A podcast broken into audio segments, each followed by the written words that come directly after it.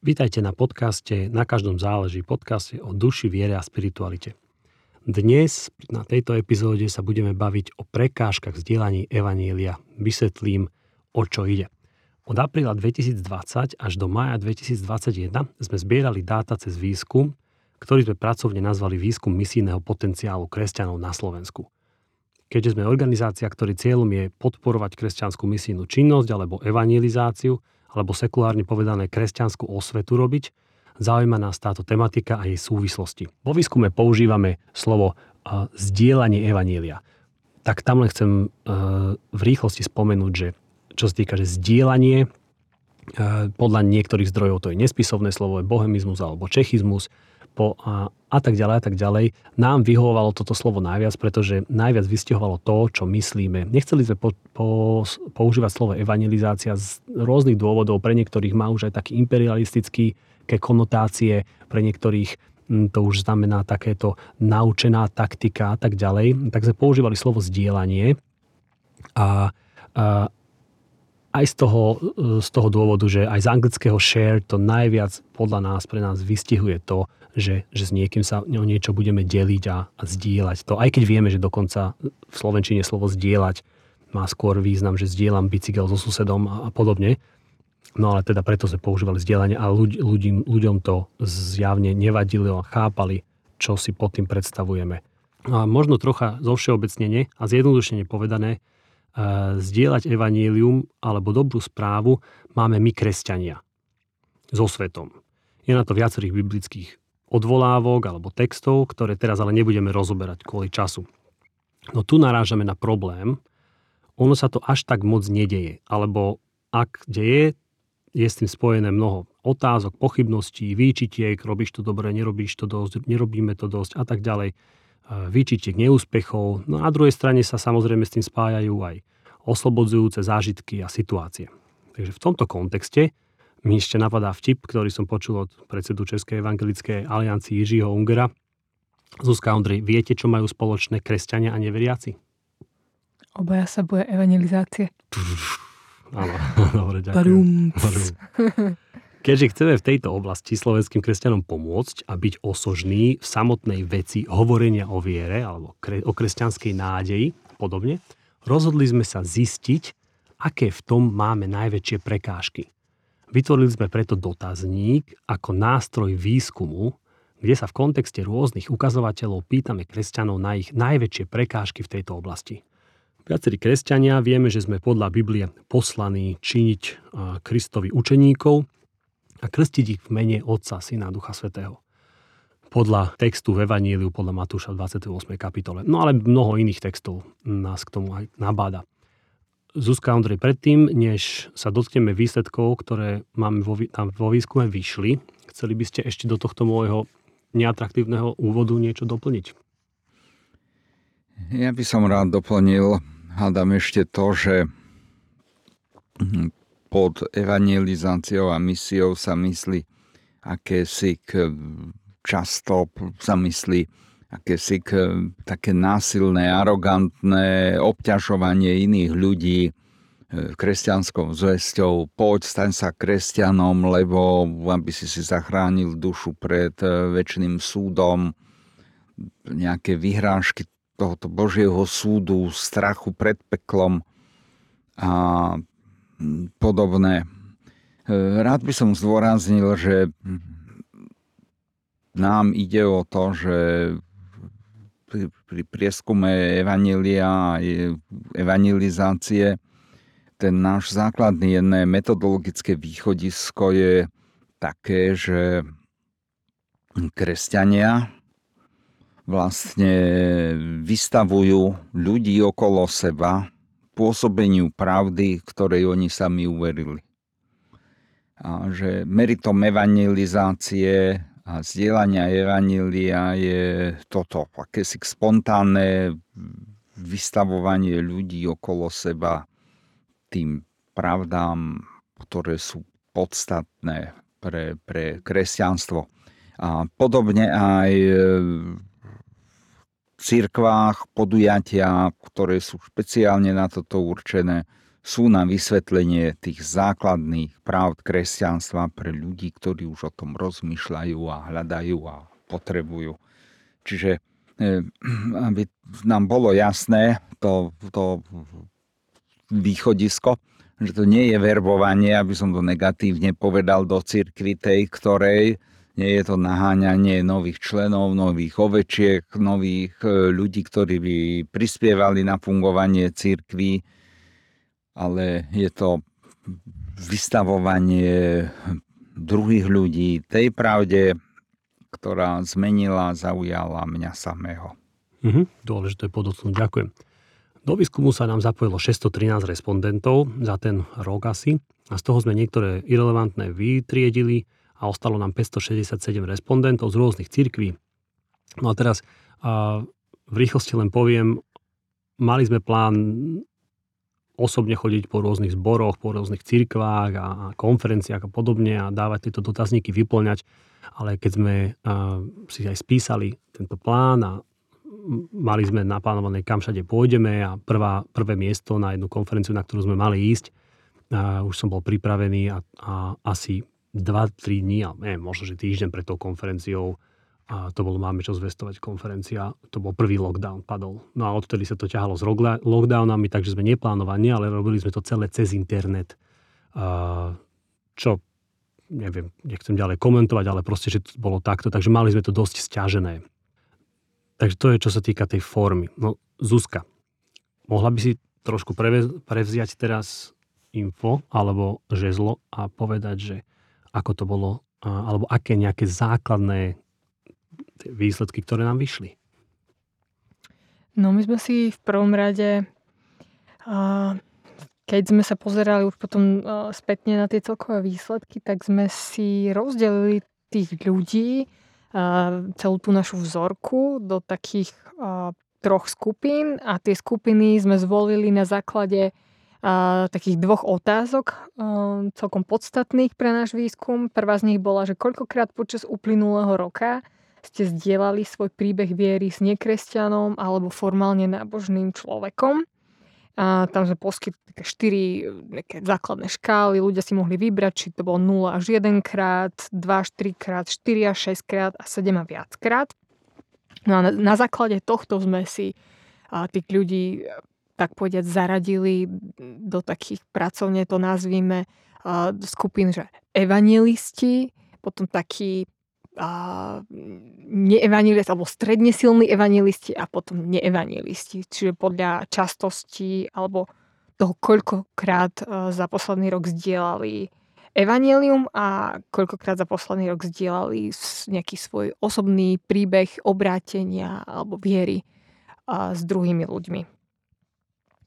Takže toto bola taká tá základná premisa. E, no a potom cez tieto ako keby perspektívy sme ďalej pozerali a hodnotili otázky. Môžem ti ale skočiť do reči. To je, to, naj, to je pre mňa to podstatné, že, že ako teda čas, čo nám vyšlo vlastne v tom, že ako často, vieš? No, čo sa týka zdieľania Evanielia, tak sme zistili, že uh, presne polovica, konkrétne 50,3% ľudí vôbec nezdielalo za posledný rok evanielium alebo maximálne raz. A, takmer 30%, 29,3% zdieľalo 2 až 3 krát evanielium, 4 až 6 krát ho zdieľalo 10,1% a 7 a viac krát 10,4%. Čiže ako keby, keď sa na to pozrieme z tej perspektívy tých našich skupín, tak v podstate najväčšiu skupinu tvoria neevangelisti, 50% zaokrúhlenie, asi 10% tvoria evangelisti, čiže 7 a viackrát zdieľali evanelium a potom 40% tvoria takí tí vlažní alebo... Neposlušníci. Neposlušníci. Čiže takto nejako a veľmi podobne tie výsledky vyšli aj v tom zdieľaní toho svedectva. Tam to bolo troška častejšie, že ako keby ľudia majú menšiu zábranu povedať svoj osobný príbeh viery niekomu. A tam tých neevangelistov bolo v podstate 40,2%, že 0 až 1 krát povedali svoj osobný príbeh. Častejšie bolo aj, alebo väčšia, väčší podiel mali aj tí evangelisti, tam bolo 14,8%, 7 a viackrát zdieľalo a tá stredná skupina, a tam to bolo okolo 44%. Čiže hovoríme, že viac ľudí a, si ako keby častejšie zdieľali svoj príbeh viery, čiže svoje svedectvo, ako, lebo sme tam rozlišovali trošku, ako nejaké vysvetľovanie Evanielia samo o sebe. Mhm. Ako keby Evanielium bolo ťažšie sa nám vyslovuje ako o nejaký svoj osobný príbeh.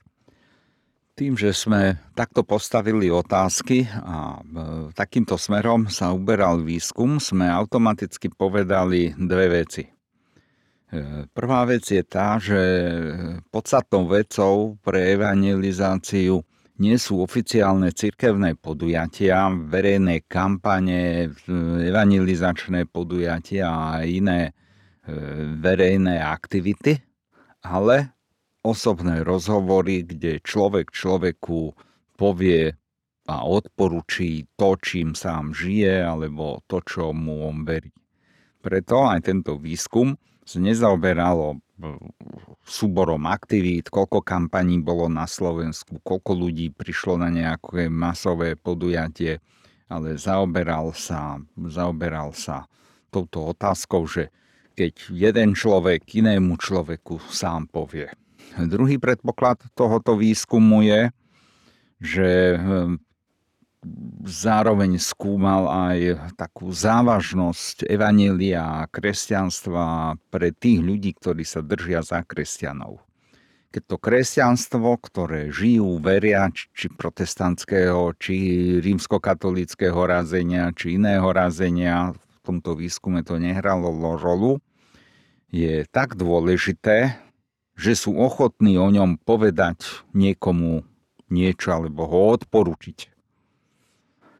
A e, vidíme, že počet tých, ktorí sú schopní odporučiť to, čo pokladajú pre seba za dôležité, je tých 40% Druhá otázka, ešte z tohoto vyplývajúca, je, čo sa týka tých respondentov, že e, príbeh s Bohom. Respondenti ktorí veria v Boha a ja verím v Boha, všetci máme e, nejaký svoj príbeh. Je iné zdieľať trochu e, nejaké pravdy Naučené. o niečom inom, o Kristovi, o Evangeliu a podobne a iné je zdieľať príbeh. Áno, mne sa s Bohom, s Ježišom Kristom toto a toto pritrafilo a toto ti hovorím a bolo to fajn, alebo... Takto, ne... takto som to vnímal subjektívne, čo sú podstatné veci. Hej. Alebo sa mi nič nepri, nepritrafilo, nemám žiaden príbeh s Bohom, ale je to len niečo nepríbehové v mojom živote. A, takže tento dotazník, aby som to zhrnul, zaoberá ľuďmi, ktorí sú schopní povedať, no, niečomu verím, niečom som presvedčený a s Bohom mám nejaký príbeh, ktorý som povedal komusik. Jednu vec ešte by som do tohto doplnil, že my sme sa vlastne zaoberali aj tým, že nejaké cirkevné podujatia alebo podobne, ale my, to bolo neskôr a pýtali sme sa naozaj, že alebo chceli sme sa pozrieť aj na to, že, že kto ako často zdieľal ten, či svoj príbeh viery alebo evanílium v kontexte toho, či napríklad a, ako často sa zúčastňuje nejakých či evangelizácií, keď to použijem takéto slovo, alebo ako často jeho církev, dajme tomu, a, organizuje tréningy na, na, na, na zlepšenie schopností alebo takto a nejaké evangelizácie a podobne. Čiže aj na to sme sa pozerali. Ale vždy sme mali na zreteli a všetky otázky vlastne išli o, na, na to a vlastne aj tá hlavná, že aké sú hlavné problémy vzdielanie Evanília na osobnej rovine, osobne človeku. Čiže naozaj to je, s tým absolútne súhlasím, že to je najpodstatnejšie.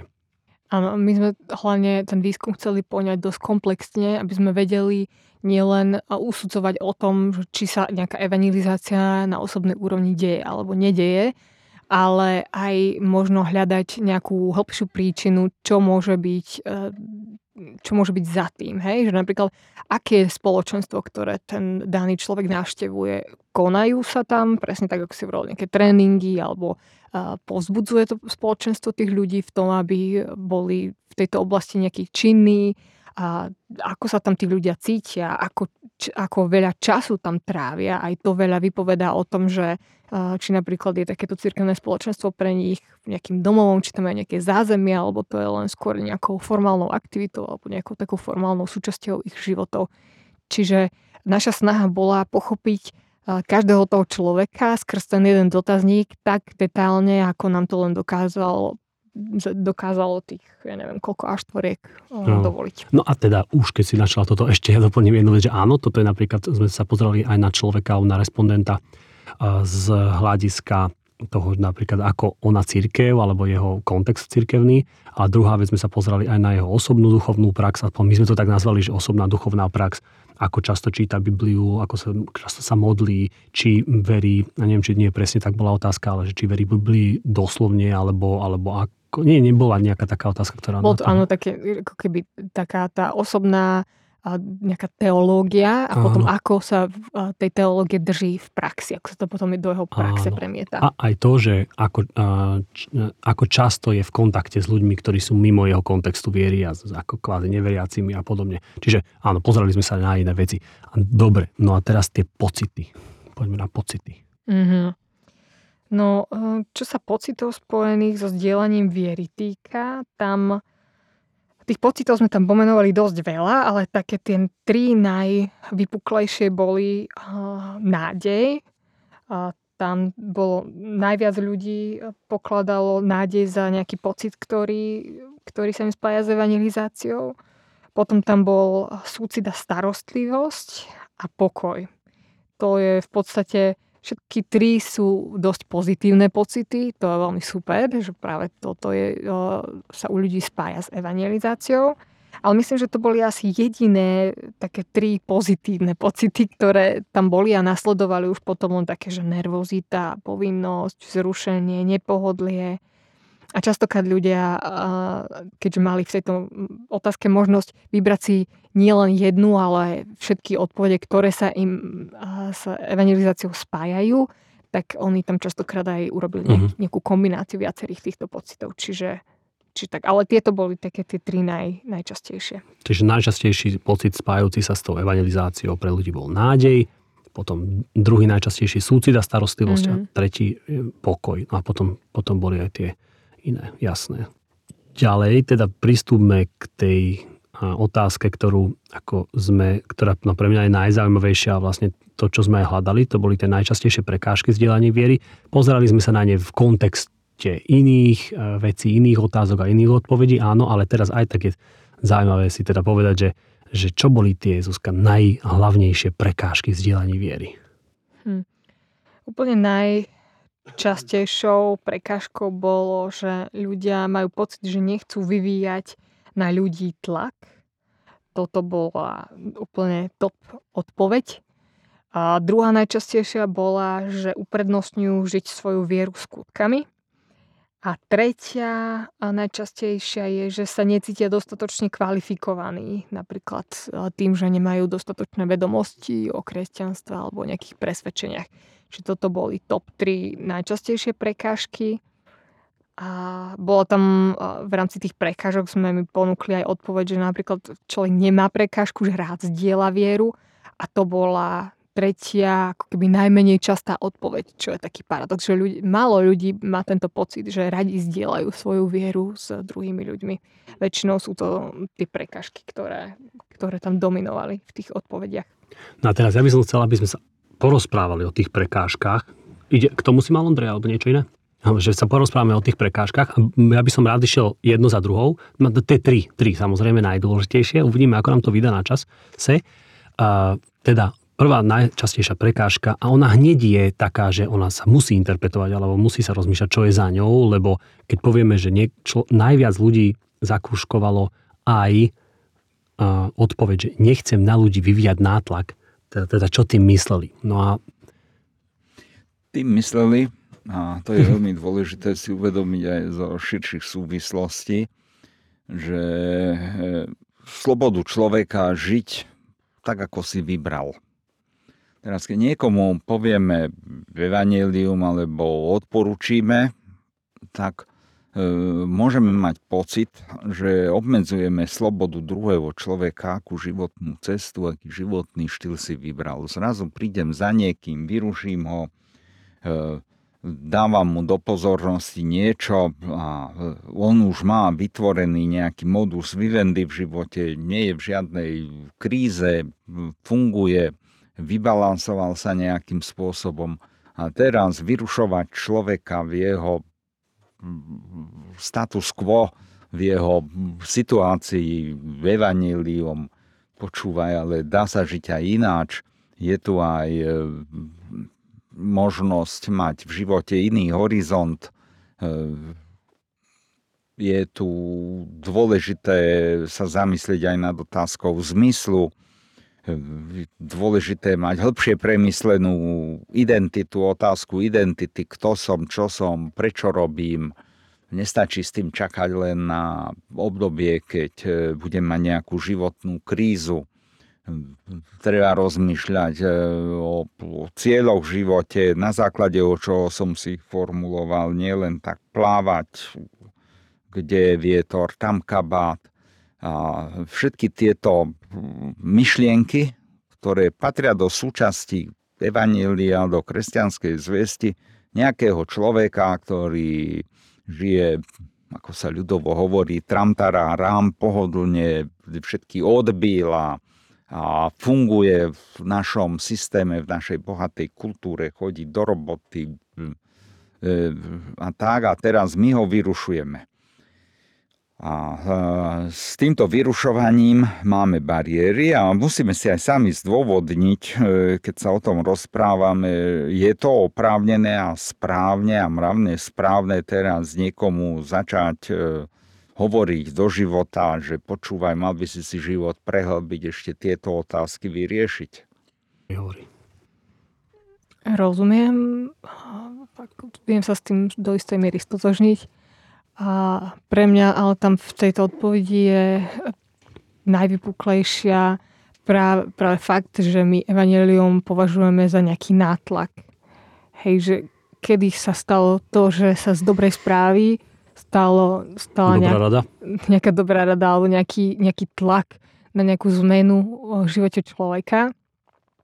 Akože prečo by som ja mal na niekoho tlačiť a ak tlačím, tak sa pýtam, že či to takže, tak zadefinujeme si teda, čo je, čo je tá evangelizácia, alebo čo by mala byť, ako by mala vyzerať.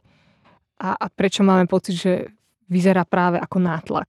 Odkiaľ, odkiaľ sa to bralo, čo, čo teda ako keby sú tie nevypovedané veci o evangelizácii, ktoré my máme kde si v podvedomí a, a ktoré práve v tejto odpovedi nejak vyplávali na povrch. Že, že čo teda to znamená, že evangelizácia znamená stretnúť sa s iným človekom a vnútiť mu nejaký, nejaký spôsob života, ktorý on sám nechce a ja ho do toho mám nejakým spôsobom manipulovať. Ale pritom podľa mňa viem, že je správny teda, hej, tak... tak... Eh.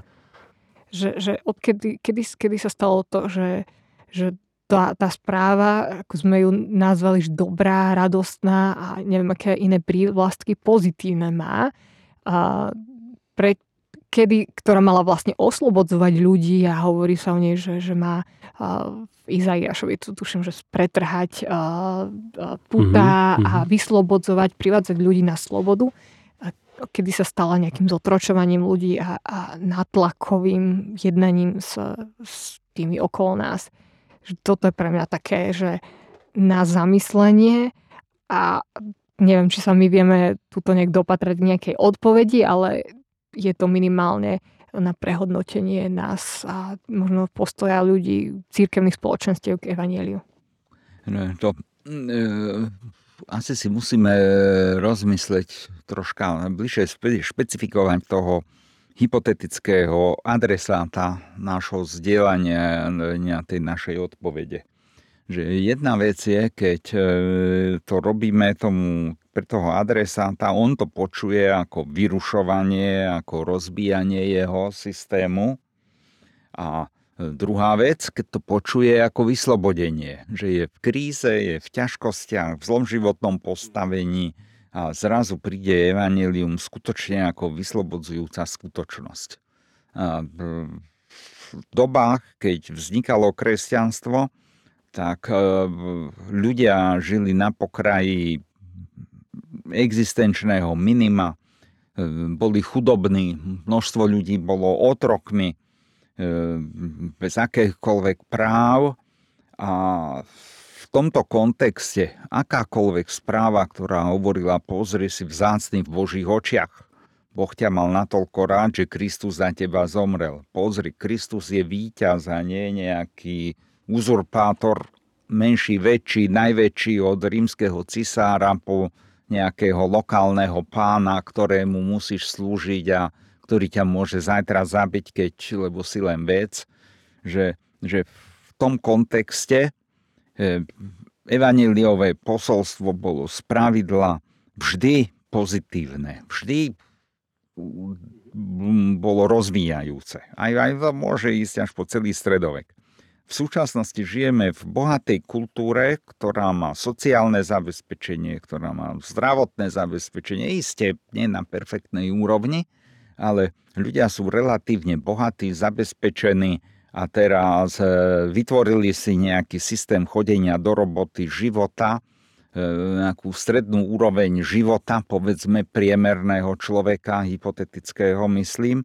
Teraz, ako je mu povedať, čím je evanílium, ktoré my ako kresťania hovoríme, že je potrebné, je pre neho tým evaníliom? No dobre teraz si sa dotkol toho, aj mňa, keď si to hovoril tú svoju interpretáciu, alebo že čo si myslíš, že sa za tým aj môže skrývať, mňa tam tiež vyrušovalo to, že ja som tiež tak trošku stále jemne naivne a romanticky sa pozerám a nemienim sa toho tak rýchlo zdať na to, že čo je evanelium. A, a keď, keď my to prekladáme, že dobrá správa. No a keď je to dobrá správa, a naozaj teda môže prísť k tomu, že je dobrá, je dobrá pre sociálne slabších, alebo chudobných, alebo chorých, alebo závislákov a podobne. Že nie je rovnako dobrá, dajme tomu, aj pre bohatého západňara, aj keď som urobil obrovský skok, hej, medzi tým, žijeme skôr medzi tým. A, a teda, a potom to je otázka, že, že môžeme my, a niektorí hovoria, že nie, podľa mňa, alebo možno implicitne, ale môžeme my hľadať spôsoby, že, alebo, alebo myšlienky, že čo je tou dobrou správou, teda pre a nie už toho Žida alebo Gréka v roku 80 alebo 120, ale, ale pre nás tuto dnes, že, že ja si myslím, a teraz už to bola rečnícká otázka, myslím si, že, že áno, nie môžeme, ale že našou povinnosťou hľadať teda, že čo je to evanielium, čo je tá dobrá správa pre, pre bohatšieho západniara. No, pre bohatšieho západňara skúsme sa postaviť pred Kaufland alebo Tesco. Ľudia vychádzajú s vozíkmi plnými tovaru, čo nikdy v dejinách na území Slovenska nebolo.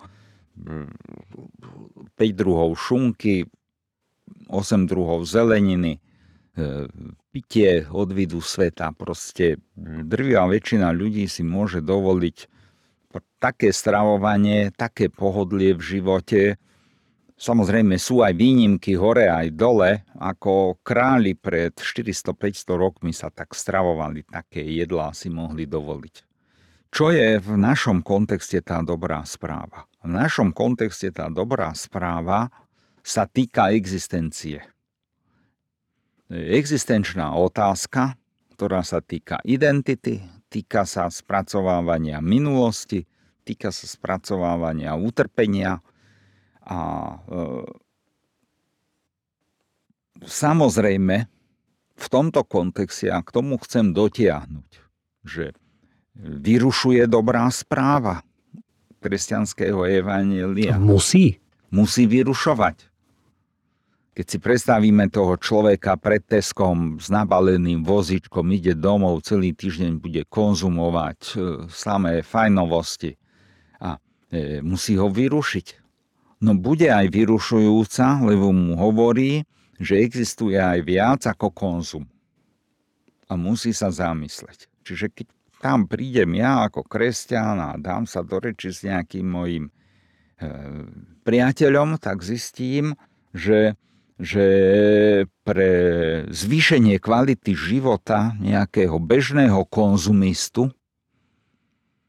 aby sa zamyslel nad významom, hodnotami, nad obeťou, nad ideálmi, nad, nad e, cieľom v živote, je viac ako ten e, bežne ustanovený level konzumu a že z takéhoto pohľadu evaníliová správa a ja som rušiteľ.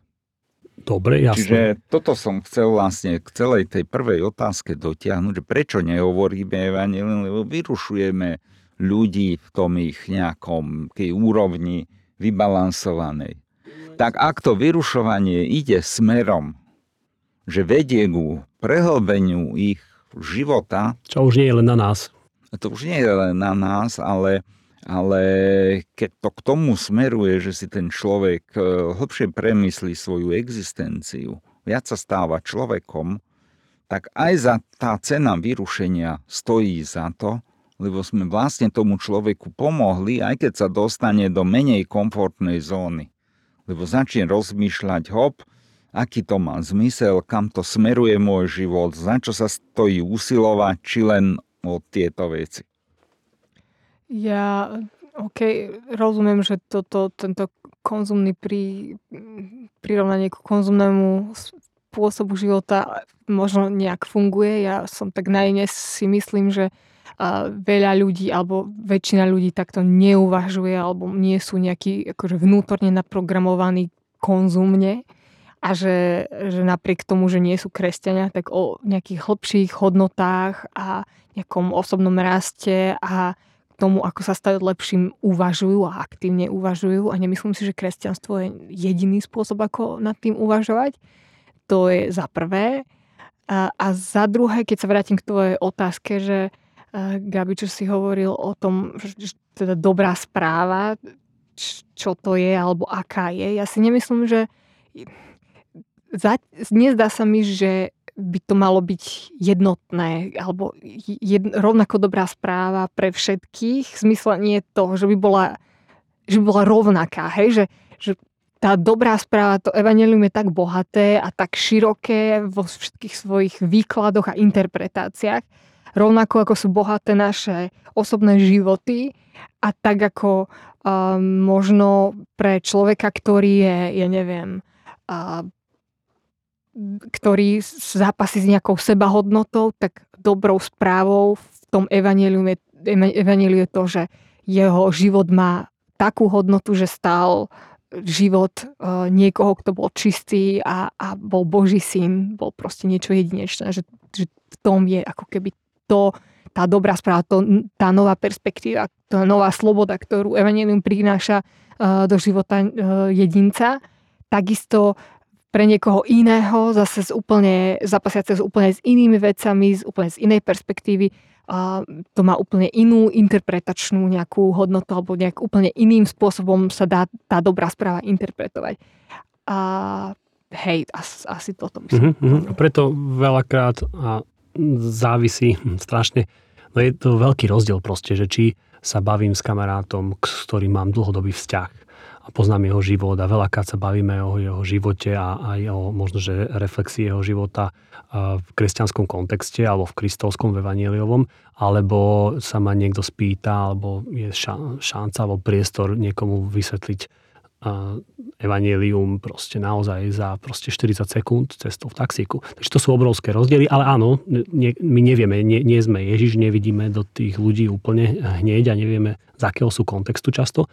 Dobre, minule sme sa ale bavili aj o tom, že e, je to aj prekážka aj kvôli tomu, toto nechcem na ľudí vyvíjať nátlak, že vkročím e, človekovi do e, intimnej zóny. Že volá, kedy bolo náboženstvo alebo otázka takáto náboženstva a viery ako keby oveľa viac bežná, že, že sa o nej môžeme rozprávať, ale že dnes už je, sa stalo to, že každý vlastne sme sa dohodli, že každý má svoje právo žiť ako chce, svoju pravdu, podľa, podľa ktorej sa zariadi.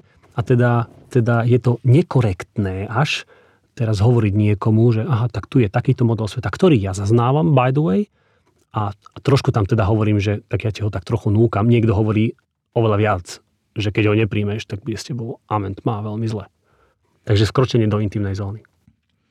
No, pred eh, nedávnom som bol na svojej stretávke 50 rokov po skončení základnej školy. Boli tam ľudia... Máš základnú školu? Škola, kedy som chodil. Škola ešte stojí. že, e, že boli tam rôzne ľudia, aj takí, čo každú nedelu vymetajú kostoly, aj takí, čo nikdy nechodia do kostola skutočne naše životné cesty sa rôzne vyvíjali. Spomínali sme aj na tých, ktorí už pomreli, čo bol pomerne vysoký počet. A my sme mali tak unikátnu komunitu, že značná časť z nás, asi 5-6 z tých dvoch tried spáchali samovraždu. Čiže všetky otázky také existenčné sa na tej stretávke preberali. A spoločný menovateľ, čo bol, bola hlboká životná nespokojnosť, sklamanie zo zdravia, z finančnej situácie. Proste všetci nadávali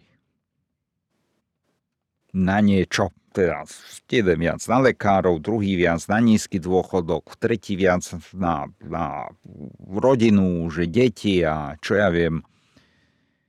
A v tomto kontexte,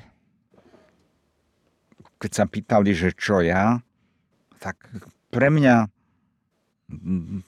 ja som vďačný za svoj život, že tým, čím žijem, čím som, mám svoje trápenia, bolesti, ktoré sú rôzneho typu, ale, ale som vďačný. A tu je evanilium, že dodáva taký korektívny, korektívny pocit a ako evanilium v tom kontexte, lebo sa rozprávame o tom, čo je evanilium pre Slováka súčasného, je aj vďačnosť za to, že, že nie je samozrejme to všetko, čo máme. A prečo to nie je samozrejme?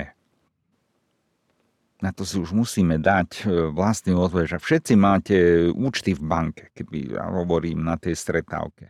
Keby Afričania mali takéto, tí by boli šťastní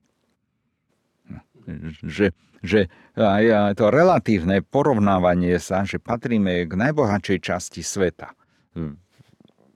So zdravotníctvom takým, akým je, a ja mám svoje negatívne aj pozitívne skúsenosti, ale tá ďalšia dimenzia v živote, napríklad vďačnosť, spokojnosť, e, v danom kontexte, to znamená Eva. Prečo?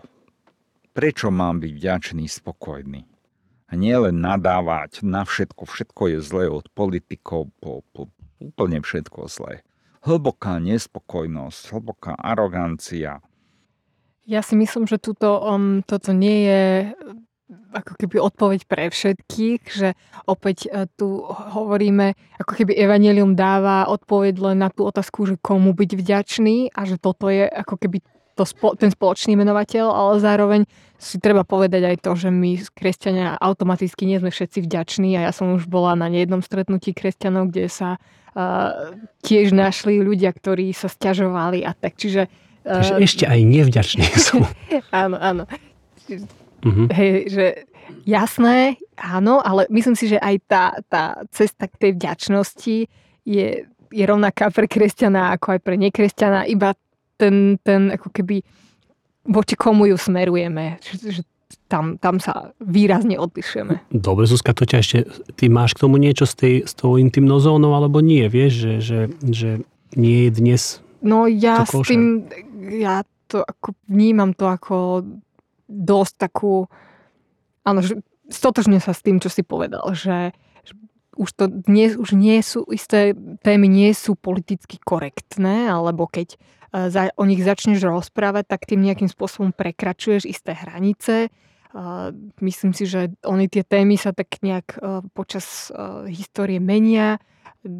financie sú napríklad jednou z takých tých tém, že napríklad považuješ za neslušné, až mm. keď ťa nejaký, ja neviem, bývalý spolužiak z základnej školy napríklad pozve na čaj a začne ti rozprávať o nejakých výhodných finančných produktoch a, ti nejakú asistenciu v tejto oblasti, hej, že už napríklad tam pociťujeme takú významnú tenziu a, a myslím si, že viera a nejaká osobná spiritualita sa stala takou, eh, jednou z takých oblastí.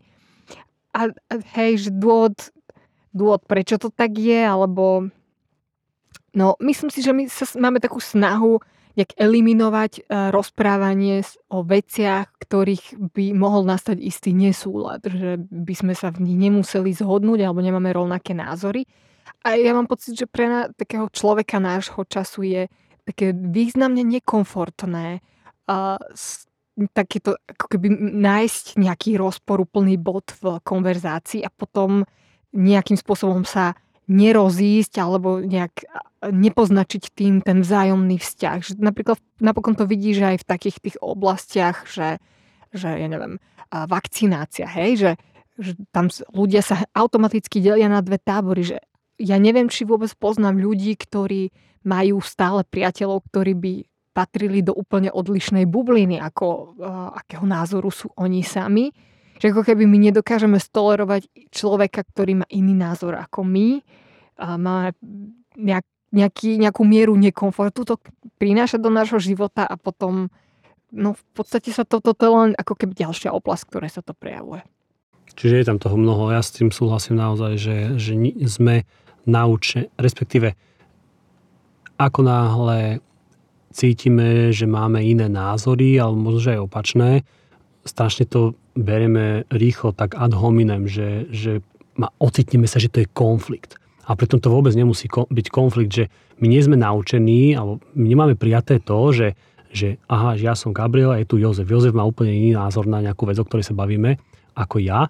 A, a pritom stále si môžeme povedať, že že to je úplne normálne. Ja nemusím presvedčiť teba, ty nemusíš mňa, alebo dokonca ďalší level, a vieme byť ale kamaráti, alebo ďalší level, že môžeme sa o tom baviť, môžeme o tom diskutovať a možno, že tá diskusia na obohatí nás oboch. A to nemusia učiť len na Cambridge, že diskusné kluby alebo čo, ale že by sa to mohlo stať súčasťou našej kultúry, že je normálne diskutovať o niečom, čo proste... Hej, hej, presne, e, úplne s tebou súhlasím a dokonca by som ešte zašla troška ďalej, že my ako keby nie sme schopní odlíšiť človeka od jeho názoru, že jeho názor mm-hmm. je mhm. automaticky jeho súčasťou. To nie je len niečo, čo mám a niečo, čo môžem meniť, niečo, či môžem narábať, čo neznamená, že to, to som ja, a, ale hneď to ako keby onálepkujeme, hneď to privlastníme, to je ten človek, on je antivaxer, on je a, proti Ukrajincom, on je a tým pádom ako keby to je on a teda ja s ním nemôžem fungovať, lebo ja,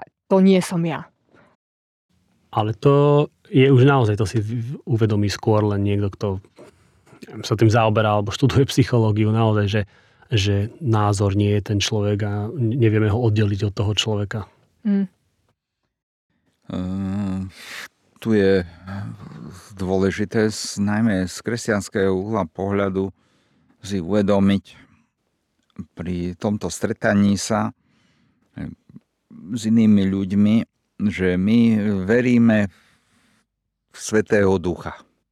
Že nakoniec tej kresťanskej pravde eh, presvedčujú nie tie fakty a argumenty, ktoré predložíme človeku, ktorého sme stretli, ale je to Boží duch, čo nevieme definovať, čo je tajomné a je to tajomstvo viery ako presvedčí daného človeka, že wow, skutočne za tým niečo je a dokonca aj zmení život. Túto, tento iracionálny prvok kresťanskej viery nesmieme vylúčiť a nesmieme na ňo rezignovať. Samozrejme, máme hľadať racionálne zdôvodnenia všetkého toho, čo robíme. Aj v Biblii Apoštol Pavol prikazuje, nebuďte deťmi rozumom, čiže maximálne sa snažiť uchopiť racionálne všetko, čím žijeme. To je naša povinnosť v Biblii prikázaná, ale e, to neznamená, že vieme racionálne kompletne podchytiť e, všetky aspekty, či už našej viery, alebo našej duše a, a týchto vzťahov. Vieme, že každý príbeh každého človeka je prísne individuálny, kde dochádza k iracionálnym zvratom. Vieme, že, že aj láska medzi mužom a ženou nakoniec individuálna, že má v sebe prvky iracionálne, že nie vždy podľa racionálnych kritérií, že mám zoznam kritérií a podľa toho si vyberám partnera alebo partnerku, ale že to je, to je úplne iný súbor. Tak aj vo vzťahu k Bohu alebo k viere, autentickej, aj tento prvok tu je. Ale dôležité je, že to, na, to, to, to nás oslobodzuje aj v tom našom zdieľaní. Že keď ja zdieľam evanílium, s kým si sa rozprávam o Bohu priamo alebo nepriamo, explicitne, implicitne, že ja verím, že ten Boží duch tam účinkuje a možno vtedy, možno neskôr, možno nikdy ten človek môže nejako reagovať a môže ho ten rozhovor posunúť e, bližšie k Bohu, bližšie k hľadaniu, prehlbiť kvalitu jeho života. Áno, tak tá, a to, najmä tá téma, ktorú si dotkol, že ľudia si oveľa viac myslia, že sa, ro, ro, že sa ro, rozhodujú na základe rácia, argumentov a faktov, pritom v skutočnosti sa oveľa viac rozhodujú na základe emócií. Tak to je jedna obrovská téma, ktorá bola naozaj na váš podkaz, ale mám prichystanú jednu takú ešte záľudnejšiu otázku a to je, že myslíte si, že môžeme nachádzať aj súvislosť medzi pocitom tej nátlakovosti pri evangelizácii a samotným akoby tým modelom alebo vysvetlením evanília? Keď kresťan presvieča to nekresťana, že potrebuje ospravedlnenie, pretože je hriešný, pretože na to k tomu vlastne dochádza. A že bez toho im to nedá zmysel tým kresťanom a neráta sa to ako evanílium. Vieš, že proste, be, že u mňa vysvetlenie Evanielia, niekto, niekto tak môže brať, že on nefunguje bez toho, že by musel najprv presvedčiť toho človeka, že je hriešný a potrebuje nejakým spôsobom, spôsobom ospravedlnenie z toho hriechu. Tak teda musí presvedčiť človeka druhého, že je hriešný a to už proste dnes je absolútne začiarov a ako v spoločnosti, no a teda preto to až tak nechceš robiť. No, stretnutie sa s druhým človekom, evanelium a preto som začal s tým bohatým, spokojným človekom ako hypotetickým príkladom, na ktorom som chcel vysvetliť, znamená vlastne existenčné stretnutie, kde sme hm, všetci žobráci kde všetci sme hľadajúci, všetci si musíme riešiť svoju existenciu, zmysel existencie, identitu. E, musíme si riešiť, ako spracovávame svoju minulosť. Musíme si riešiť, e, ako budeme čeliť utrpeniu. No. A tieto aj ďalšie veci, samozrejme, ako vidíme budúcnosť svoju, ako berieme svoj súčasný život. Je to samozrejme, že môžem tu sedieť a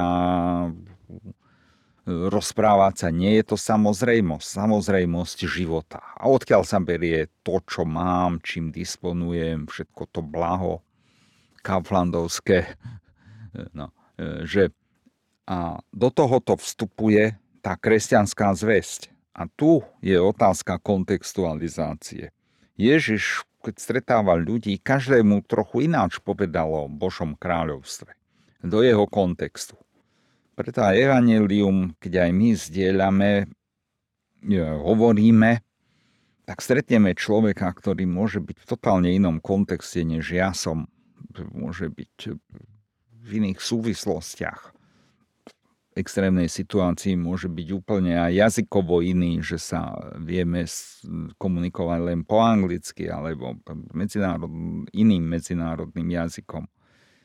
Čiže to prekračovanie evanília kultúru, osobnú kultúru, celkovú kultúru, To je pomerne zložitý proces, ale my musíme aj pri jednotlivcovi, keď aj na Slovensku sa stretnem, vlastne sa stretávajú dve kultúry. Bublina, ktorej ja žijem, kde ja mám drvivú väčšinu kontaktov, stretnem človeka, ktorý žije v úplne inej bubline.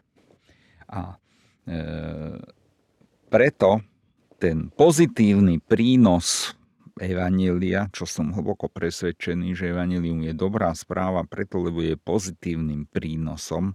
A pozitívny prínos je vždy relatívny, že tu bola nejaká úroveň a e, mi to zvyšuje, alebo prehlbuje poznanie, môžeme to dvomi smermi povedať, ale každé nové takéto troška mení človeka keď zneistí na nejakej zlej ceste, keď človek evidentne kráča na ceste nejakého radikálneho egoizmu, hnevu, závisti, zloby, tak e, keď stretne mňa a ja mu z kresťanského pohľadu poviem, že to nie je dobrá cesta a zneistím ho, že zmyselná cesta lásky, tak myslím si, že sa dobre stalo takisto ľudia, ktorí sú v ťažkých etických dilemách. Proste život je tak bohatý, že to sa nedá ani univerzálne popísať, v akých kontextoch nás Evangelium postretáva. Ale podstatná vec je tá, že, že každý má vlastnú cestu ku Kristovi, ale Kristus je jediná cesta k Bohu. Čiže tú, tú radikálnu pluralitu ciest ku Kristovi nesieme redukovať na nejakú jednu schému, metódu, že to sa dá len tak a tak. Niekto nájde Krista v zápase za pravdu verejnú, e, vo vezení sa stretli ľudia, ateisti, trpiaci, ako v ilustrácii uvádzam, za boj proti totalitnému komunizmu sa stretli s kresťanmi, ktorí robili to isté stretli sa a stretla ich, stretli sa pri zápase o pravdu. Čiže e, zápas o pravdu spája mnohých ľudí. Hej, ja úplne súhlasím.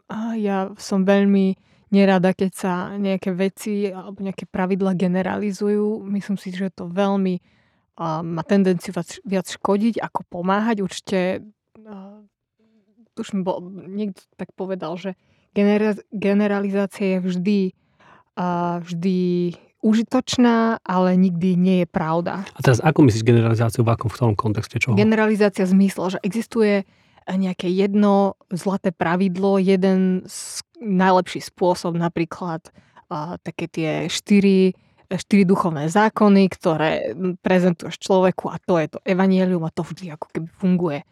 A nemyslím si, že to tak je, nemyslím si, že to je vždy dobré a nemyslím si, že to vždy aj komunikuje to, čo to komunikovať má. Ja som vždy za nejaký individuálny prístup.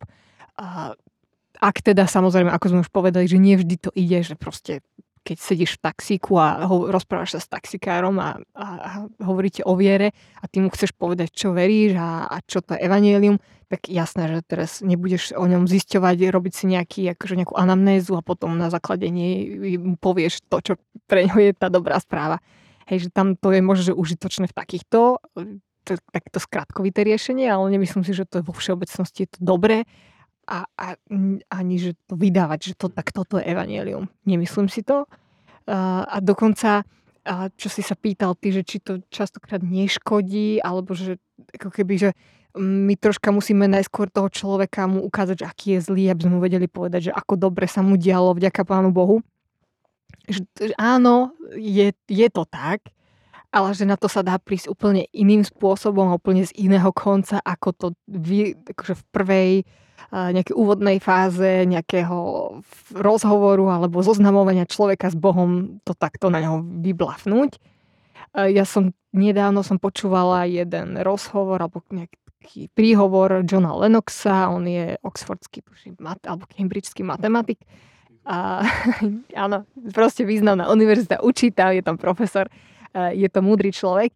A on rozprával, vykladal takú pasáž zo starej zmluvy, kde išiel Izákovi vyberať sluha a ženu a teraz, že ako hovoril tam o tom, o tom stretnutí, že on, jeho pán ho poslal, dal mu nejaké príkazy, že čo má urobiť a tak ďalej. On tam teraz prišiel, našiel nejakú ženu podľa nejakých kritérií, ktoré akože on mal nejak vopred si stanovil.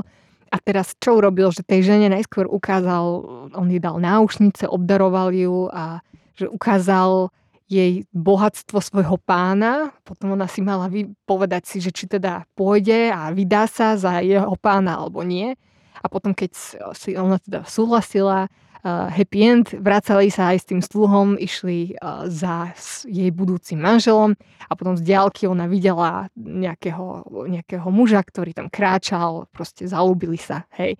A že on to tak prirovnal, že možno takto by nejako mohla vyzerať evangelizácia. Hej, že prídeš sa nejakým človekom, ukážeš mu bohatstvo toho Boha, ktorého ty veríš, toho svojho pána, ukážeš mu, čo všetko má, aký je a potom s tým človekom ideš na nejaký kúsok cesty za tým pánom a potom mu dovolíš, aby sa on sám zalúbil, našiel si nejaký vzťah k tomu, k tomu Bohu, k tomu pánovi.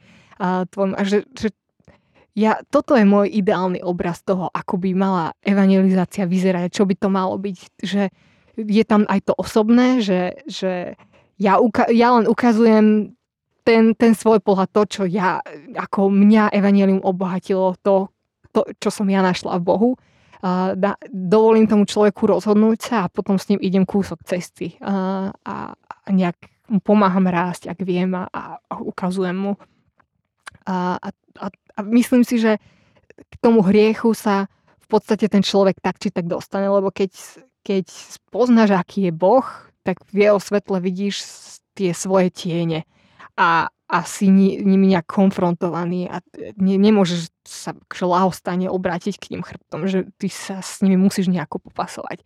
A jediný spôsob, ako sa s nimi popasovať, je vždy len Kristovi. Takže že ono to ako keby tie štyri duchovné zákony a to, že musíme toho človeka vystaviť jeho vlastným hriechom, ono to príde, len ja mám pocit, že možno, že niekedy to aj až tak uponáhlame, alebo ako by som to povedala. Áno, a keď hovoríš aj o tých, že hriechoch, nehriechoch, alebo vlastne, čo keď som to načal, tak um, ja v tomto zmysle ani nevnímam hriech, alebo že vždy musí byť, že, že, že ukázať, čo všetko ten človek robí zlé mm. alebo etické, ale aj tak, že napríklad ako Ondrej spomínal, že máme tu nejakých modelových možno, že západňarov, ktorí sú, celkom existenčne zahojení alebo na dobrej úrovni. Ja, no ja mám plno takých kamarátov, len že ani jeden z nich nie je v skutočnosti spokojný. A teraz nehovorím, že fú, všetci strašne trpia, hej, ale že mnohí z nich, že stávajú doma dosť peňazí, ale v skutočnosti absolútne osamelí, ale v skutočnosti sa rozvádza s manželkou, ale v skutočnosti si je neistý v tých a tých veciach. A toto všetko ja nazývam hriechom, v zmysle nie, že hriech, že, že to je jeho chyba len, ale aj v zmysle toho, že je to minúte sa cieľu, že je to niečo, čo je neporiadku v jeho živote. A, a, a skôr tam by som, ja v poslednom čase ja tak nad tým rozmýšľam skôr, že nie teraz pomôcť človeku vidieť, aký je akože neporiadny, ale skôr mu pomô- skôr identifikovať to, že aha, že súcitneš, aha, a ja vidím naozaj, čo máš v tom živote ťažké, čo, čo, čím sa trápiš. Nie si sám je, je, a je to ťažké a, a ja, ja to tiež neviem, možno, že v tom pomôcť, on zvoní ti mobil, ale, ale práve tu je evanílium a, a, a dajme tomu, hej, že, že evanílium alebo Kristus ako ten, ktorý ti pomôže v samote a Kristus ako ten, ktorý ti dá identitu, ako si ty hovoril a tak ďalej a tak ďalej, mnoho iných vecí. Lenže takáto kontextualizácia podľa mňa si vyžaduje za to už trošku, a nechcem povedať, že profesionálny prístup, ale, ale naozaj prístup človeka, ktorý, ktorý žije tým, že nie len raz sa nejako obrátil a potom chodí do kostola a hotovo alebo niečo podobné, ale že žije tým, že rozmýšľa nad tým, že čo, čo je evanílium, prehlbuje to proste, číta o tom, modlí sa, medituje a tak ďalej a tak ďalej. Čiže, čiže tak, no. Vy ste mm, zažili niekedy v živote, ešte ostanem pri tom nátlaku, aká posledná moja otázka, práve situáciu, kedy ste boli na tej druhej strane? Alebo aj na prvej, že, že boli ste svetkami toho, sa pýtam, že niekto vás nejakým spôsobom, teraz dám do úvozovek, evangelizoval a cítili ste sa pod nátlakom, alebo vy ste boli súčasťou toho, že vy, alebo váš kamarát, alebo niekto ste niekoho, proste niekomu hovorili o, o evaníliu a potom ste si uvedomili, že fú, že toto, toto asi ten človek sa nemusel dobre cítiť pri tom. Ja sa pamätám na situáciu, kde som sa cítil úplne pod nátlakom a bol som úplne vyšokovaný z toho, keď ešte ako mladý kresťan, isto sa to stalo minimálne 40 rokov dozadu, 45, e, v Liptovskom Mikuláši som ako vysokoškolák bol na zemiakovej brigáde a odišiel som do jedného cirkevného zboru tam a tam sa mi prihovorili a spýtali sa ma, či som prežil krst Svetým duchom. A že okamžite mám prežiť krst Svetým duchom, lebo ináč rovno cestička do pekla, ak sa mi náhodou niečo stane a trafím zomreť. Tak to bola situácia, ktorú nikdy nezabudnem. To, ja som to zjednodušene povedal, to bolo pol hodina rozhovoru o tomto, alebo viac. Detaily si už nepamätám po toľkých rokoch, ale do smrti mi ostane e, vpísané do pamäti. Ako sa cítil? Ak, aký nátlak bol na mňa páchaný. Ako si sa cítil?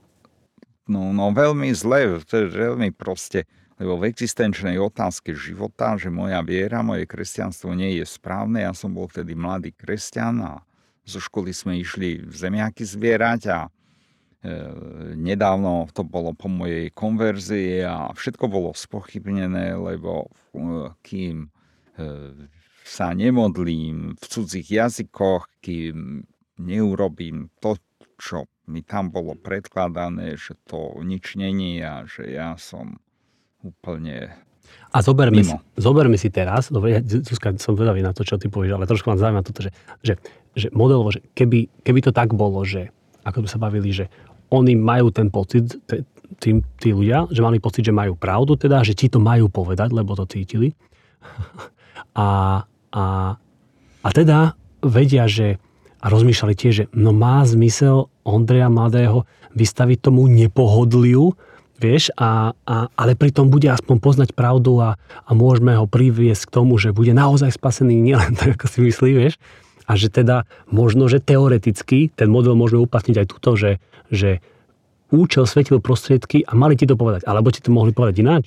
No, tá miera nátlaku. Uh-huh, uh-huh. Proste, vieš, ja myslím takto, ale ako ty myslíš, je to tvoja sloboda. Ale nie deklarovať, tá miera nátlaku na moju osobu, to je to, čo mi ostalo v mysli ako negatívne. Áno, ja ti to poviem a keď to neakceptuješ, tak hromy blesky na teba. A, ale rešpektovať tú slobodu aj za cenu rizika, že ten človek nikdy neuverí, keď mu hovorím o Bohu, ale je to jeho rozhodnutie, jeho život tak e, a v tomto rozhovore, ktorý som spomenul, toto nebolo rešpektované. To bol hlboký nátlak manipulatívny na moju osobu.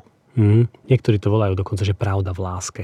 A naozaj, a že to znamená, že pravda, toto to, to reprezentuje u nich často to, to predstavu, že no vybaliť ti musím, že naozaj, že aký si ty hnus a čo všetko nie je s tebou v poriadku, ale v láske, a láska to znamená v zmysle, že, že tá láska a je v tom, že ja chcem, aby si to nakoniec zmenil, takže ten účel svetil tie prostriedky. Ale dobre, tak to je, to je iná situácia. Ty, Suska, si už mala takúto?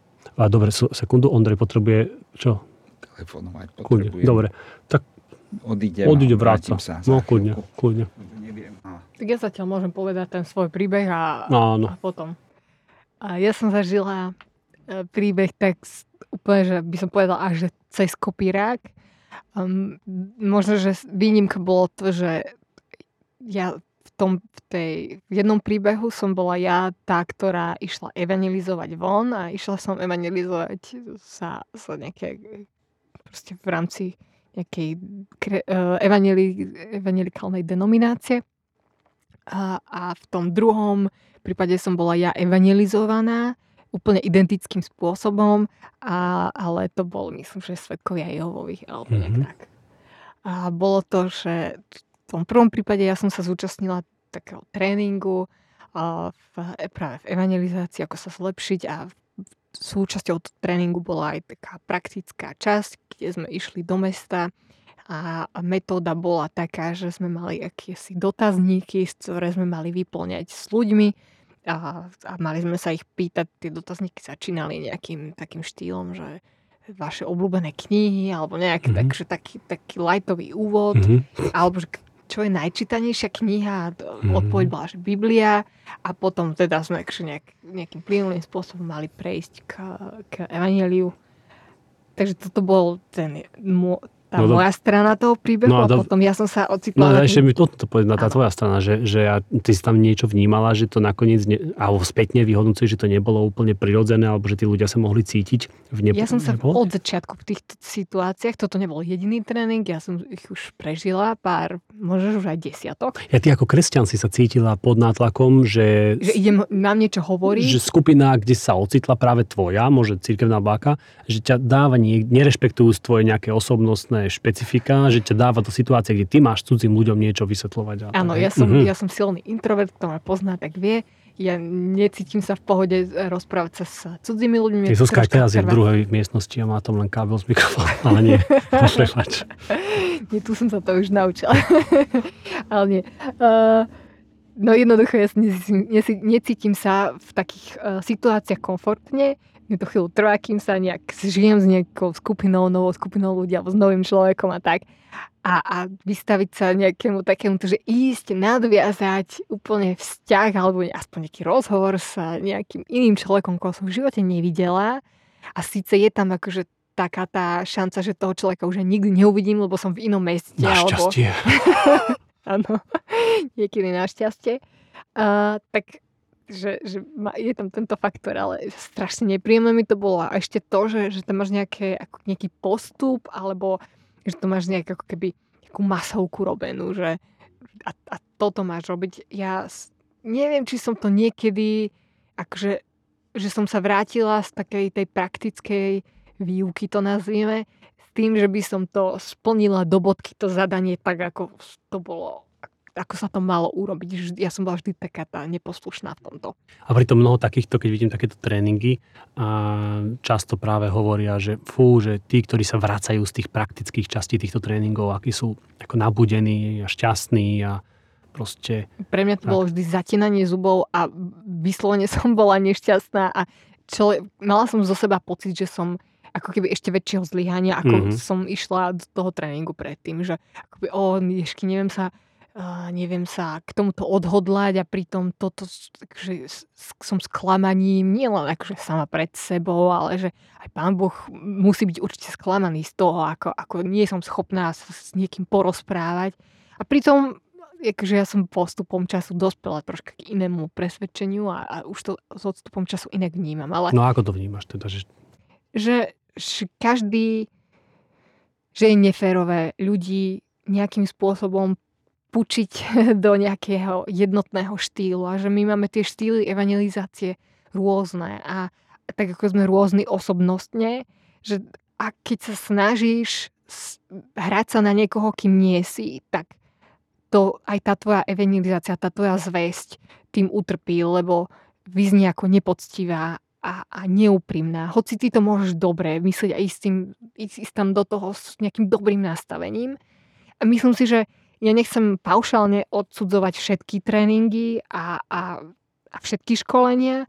Myslím si, že sú ľudia a viem o ľuďoch, ktorým to veľmi pomohlo a ktorí tam boli nakopnutí do toho, že v podstate ako keby len si potrebovali eh, získať nejakú zručnosť v, v takej konverzovaní na tú tému a toto im bolo pre nich dobrým podnetom. Ale pre mňa a myslím si, že takých ľudí je určite viacej. Pre mňa to nebolo prospešné a um, skôr som sa vracala z takých tréningov zbytá a, a, a nejaká utrapená, ako, ako že by mi to nejakým spôsobom na, bolo napomocné. A predtým, než povieš ešte to druhé, z tej druhej strany mm. ešte poviem, že my sme sa vlastne mali zámer máme tiež na tomto poli nejakým spôsobom pomôcť a nejakým spôsobom no ja som vždy tak hovoril, že pomôcť ľuďom, kresťanom, aby, aby sme sa v takejto oblasti cítili viac prirodzene, viac autenticky a aby aj to, tu, ten konkrétny akt toho rozhovoru alebo takých tých vzťahov, keď sa práve deje, že je nejaký rozhovor o Bohu, o viere, o Evangeliu, aby, aby bol autentický, aby aj tomu človeku druhému, tomu respondentovi nebol nepríjemný, aby, že no veď keď je to niečo, čo sa nás bytostne týka a ak naozaj aspoň trochu prežívame v tom aj nejakú radosť a nejaké, nejaké to uistenie, no ma, pomôžme si, nech, nech o tom vieme rozprávať prirodzenie, bez nátlaku, s radosťou. A teraz čítam knižku e, o tom, ako hovoriť na verejnosti a, a do, ako vlastne sa to tam spomína, že, že a, celé to vychádza z toho, že prečo sú tie TED Talks, ktoré sú také úspešné, že prečo sú také úspešné. No a jeden z dôvodov bol, že, že o hovor o tom, v čom máš vášeň. Že keď mm. budeš hovoriť, nie čo robíš, v čom máš vášeň. Keď mm. hovoríš o tom, čo máš vášeň, nemusíš nič viac veľmi, sú potom ešte, hej, že o, okoreň to príbehom a podobne veci, hej. Ale keď hovoríš o tom, čo máš vášeň, si prirodzený a autentický a oveľa viac to ľudí vtiahne proste do toho, mhm. čo hovoríš. No a teda tu teraz nastavuje to aj nám zrkadlo, že máme v tom vášeň, alebo, alebo vošli sme až tak do hĺbky, alebo, alebo spoznali sme to naozaj to pravde, to, to dobré na tom celom. Že dobre, že sme sa volá, kedy nejako obrátili, alebo dostali do cirky a tak ďalej, tak ďalej. To sú perfektné veci. Ale Považujeme to za to, že tam to skončilo, respektíve sme hotoví a teraz už len akože stačí, už len sa budeme posvedcovať, už budeme len lepšie a lepšie, alebo, alebo máme čo objavovať ďalej a hlbšie a, a to, čo, to ďalej a hlbšie snáď možno, že je radosnejšie a lepšie a autentickejšie. Hej, a ja s tebou úplne súhlasím. A, presne toto, toto mi chvíľu trvalo, kým som toto objavila, že, vlastne treba, alebo nájsť v sebe, lebo ja si myslím, že ak, ak to s kresťanstvom, to s Bohom myslíme vážne, ak to je naozaj taký ten osobný vzťah, o akom hovoríme, aký prezentujeme, tak nás každého niečo, nejaká časť Božej osobnosti alebo toho, kým je, nás nejakým spôsobom fascinuje a uchvacuje. A že to je pre nás, uh, že, každý niečo takéto máme. Tak prečo o tom nerozprávame? Že pre mňa pri pre mňa, ak by som mala rozprávať o tom, o Bohu, o Kristovi, ako ho poznám ja, ako a, a to, čo je pre mňa na ňom také jedinečné a v čom nemá podľa mňa vo, nikde vo svete obdobu. Pre mňa je to oveľa ako keby oslobodzujúcejšie a, a plnšie evanielia, ako keby, keď mám E, niekde v podvedomí tých, ja neviem, koľko bodov, v závislosti od toho, akým tréningom ste si prešli, čo musíš povedať, začínaš rajom, všetko bolo dokonalé, potom sa to nejakým spôsobom pohnojilo a, a tak ďalej a potom nakoniec to nejak vyústilo v Kristovi a čaká ťa nejaká svetlá budúcnosť.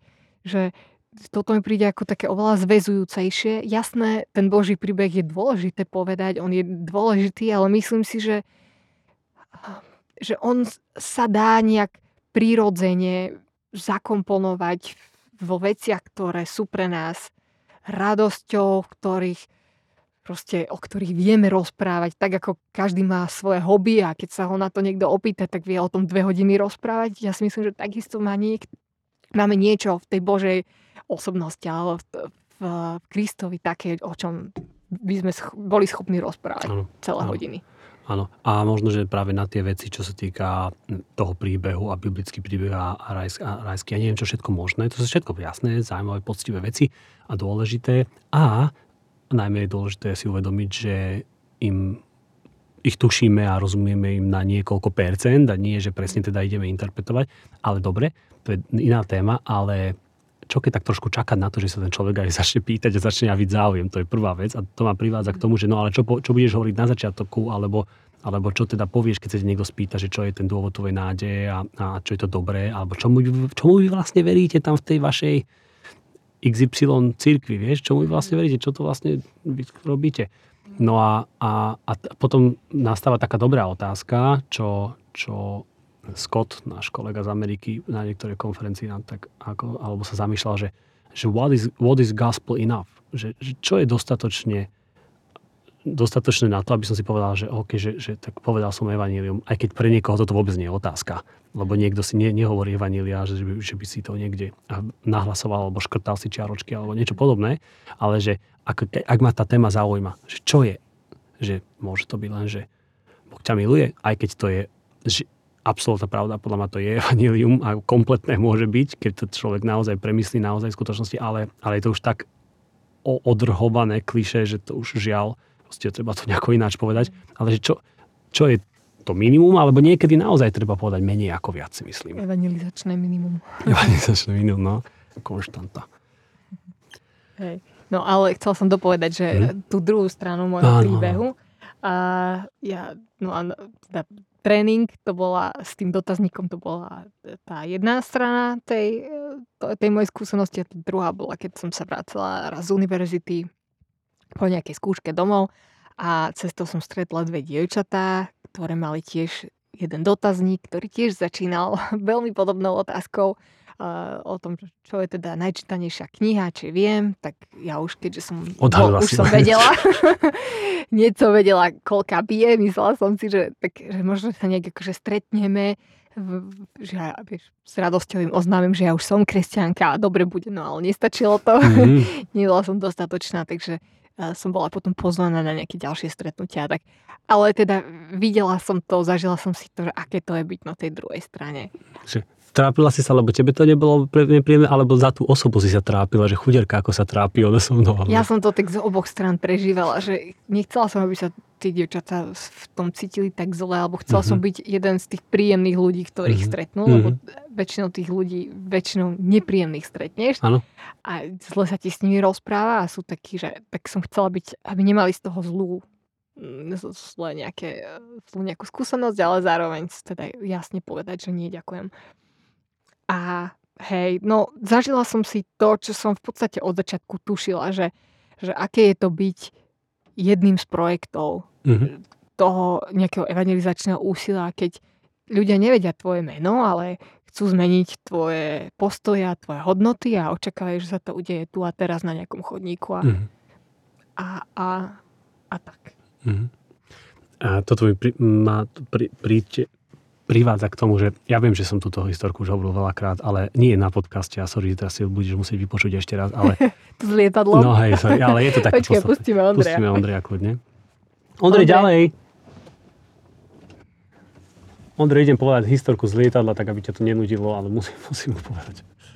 No, teda mne sa stalo podobná vec, Zuzka, že, že teda raz som letel už ako a, pracujem aj v takej medzinárodnej štruktúre a, organizácie Every Home for Christ a v tom čase som tam bol mm, regionálnym riaditeľom, a čo sa týka, čo znamenalo, že som vlastne aj chodil do regionálnym riaditeľom pre určitý región na svete, tak som chodil aj do Ruska do nejakých iných krajín služobne, ako, ako kre, kresťansky služobne.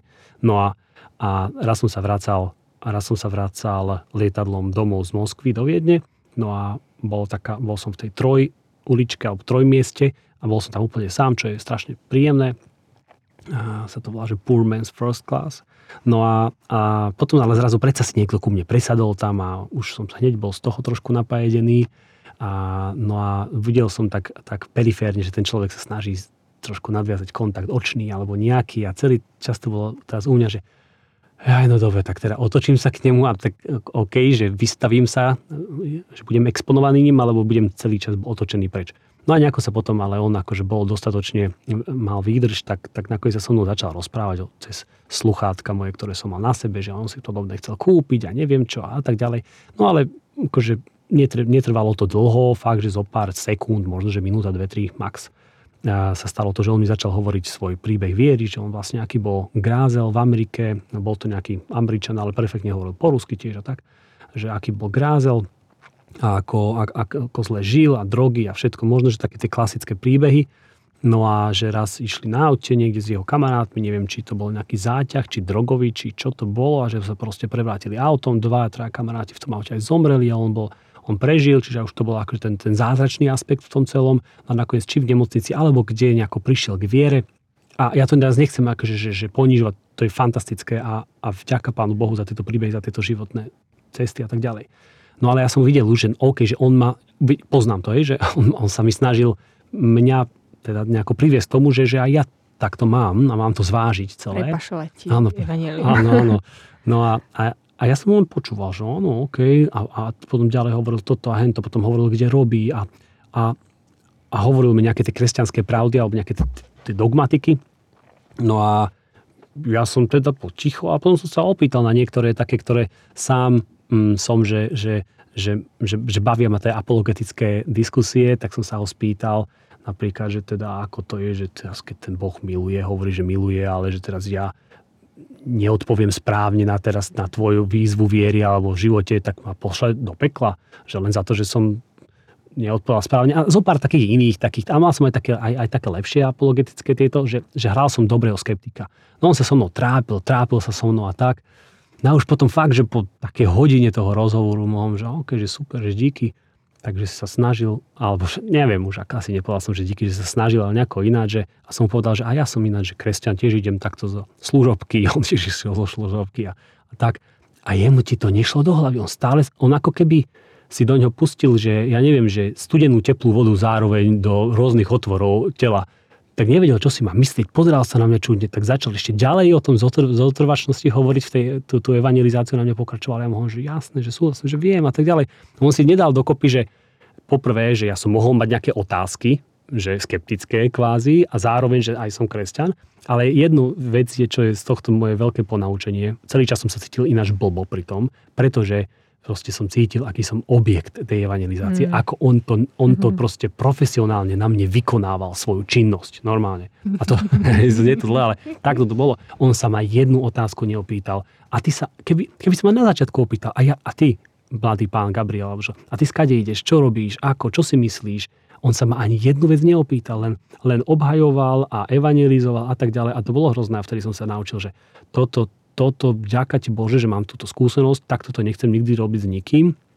A, a teda moje najväčšie, alebo úplne najjednoduchšie ponaučenie z tohto celého je, pýtajme sa ľudí, pýtaj sa ich na ich pocity, otázky a tak ďalej. Veď ešte aj zo seba a, trošku snímem to jarmo, t- tú ťarchu toho celého, že všetko musím ja vedieť, musím vysvetliť, musím obhájiť a tak ďalej. A a tým, že sa pýtam, aj ten, zistím viac o tom človeku, čiže oveľa viac budem akurátnejšie vedieť povedať, čo, čo možno, že chcem a vysvetliť. A, a zároveň ten človek sa viac otvorí. No a keď je viac otvorený, tak prebieha diskusia a tak ďalej. A ja som sa celý čas pri tom, pri tom pánovi cítil úplne uzatvorený. Čiže, čiže pýtajme sa a tak ďalej. Keď toto je obraz, možno ktorý ľudia majú v mysli, keď odpovedali na tú otázku o hlavných prekažkách zdieľania viery, keď hovoria, že nechcú vyvíjať nátlak. Že možno, že toto mm-hmm. je mhm. presne ano. to, ten obraz, ktorý, ktorý majú v mysli. Počúvali ste podcast Na každom záleží, prvú polovicu z našej epizódy Prekážky zdieľania Evanília, alebo možno, že to dokonca nejako ináč nazveme. Druhú polovicu vám uploadneme alebo urobíme neskôr. Aj my si potrebujeme nájsť ešte ďalší čas na, na a, ten rozhovor. A druhá polovica tohto podcastu bude na, budeme sa baviť o prekážkach, čo sa týka odpovede, že uprednostňujem žiť svoju vieru skutkami, čo sa za touto prekážkou skrýva a čo, čo s tým môžeme robiť. A s treťou tou kvázi najčastejšou prekážkou, že necítim sa byť dostatočne kvalifikovaný alebo kvalifikovaná Takže ak vás tento rozhovor bavil aspoň trošku, nás bavil, tak prosím vás, vydržte aj na ďalšiu epizódu a tá bude ešte zábavnejšia, dúfam. Zatiaľ sa majte pekne a nezhorte, alebo nespálte sa. Ďakujem.